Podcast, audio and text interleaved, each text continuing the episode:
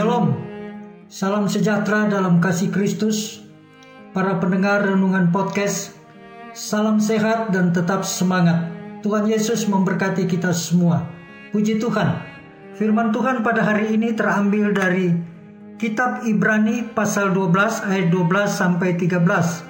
Sebab itu kuatkanlah tangan yang lemah dan lutut yang goyah dan luruskanlah jalan bagi kakimu sehingga yang pincang jangan terpelecok tetapi menjadi sembuh dengan tema berdiri teguh dan jangan goyah.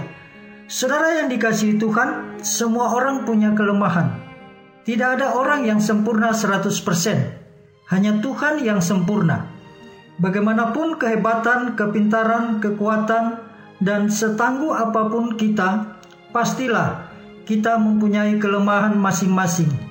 Namun bukan berarti kita tidak bisa memperbaikinya untuk menjadi lebih baik lagi.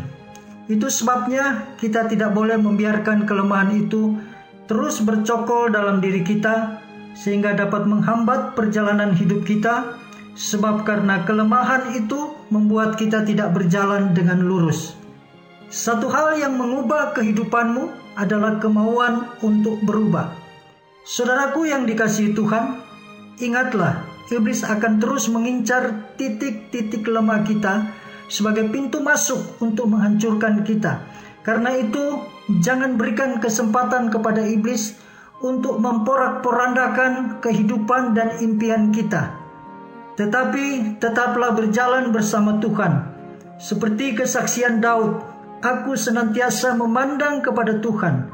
Karena ia berdiri di sebelah kananku, aku tidak goyah. Mazmur 16 ayat yang ke-8. Demikian juga firman Tuhan pada hari ini merupakan doa orang yang menyadari kelemahannya yang memohon agar Tuhan menguatkannya. Iblis yang mengincar titik lemah kita. Apa titik kelemahanmu? Esau kelemahan makanan, kedagingan.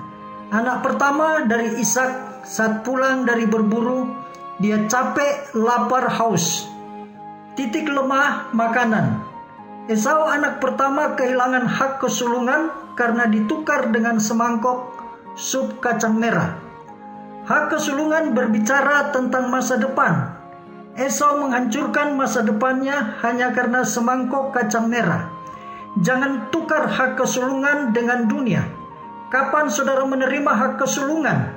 Waktu saudara menerima Yesus, itu sebabnya jangan tukarkan imanmu hanya karena wanita, pria, kedudukan, pangkat, jabatan, dan kekayaan.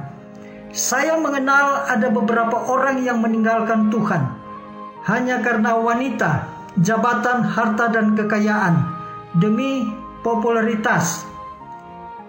Yudas, murid Yesus, kelemahannya adalah uang. Sebagai bendahara dia ingin menambah pundi-pundi kekayaan dengan menjual Yesus 30 keping perak. Firman Tuhan berkata, akar segala kejahatan ialah cinta uang. 1 Timotius 6 ayat 10. Cintailah Tuhan lebih dari uang, maka saudara akan berbahagia. Jangan cari mati-matian sesuatu yang tidak dibawa mati. Carilah Yesus mati-matian, kelak saudara berbahagia di dunia dan di surga. Saudara yang dikasihi Tuhan, saat saudara memperbaiki kelemahanmu, saudara akan mengalami pertolongan Tuhan. Sehingga Ibrani 13 ayat B, sehingga yang pincang jangan terpelecok tapi menjadi sembuh. Apakah kesehatanmu, ekonomi, usaha, pekerjaan, pendidikan, karirmu, rumah tanggamu sedang pincang, sakit? Jawaban, perbaiki kelemahanmu dan Tuhan akan menolong menyembuhkanmu. Amin. Tuhan Yesus memberkati kita semua. Terpujilah Allah Bapa, Tuhan kita Yesus Kristus, dan Roh Kudus yang akan memberkati kita semua dan melindungi kita. Tuhan menyinari kita dengan wajahnya dan memberi kita kasih karunia Tuhan menghadapkan wajahnya kepada kita sekalian dan memberi kita semua damai sejahtera. Sampai jumpa esok hari, Tuhan memberkati.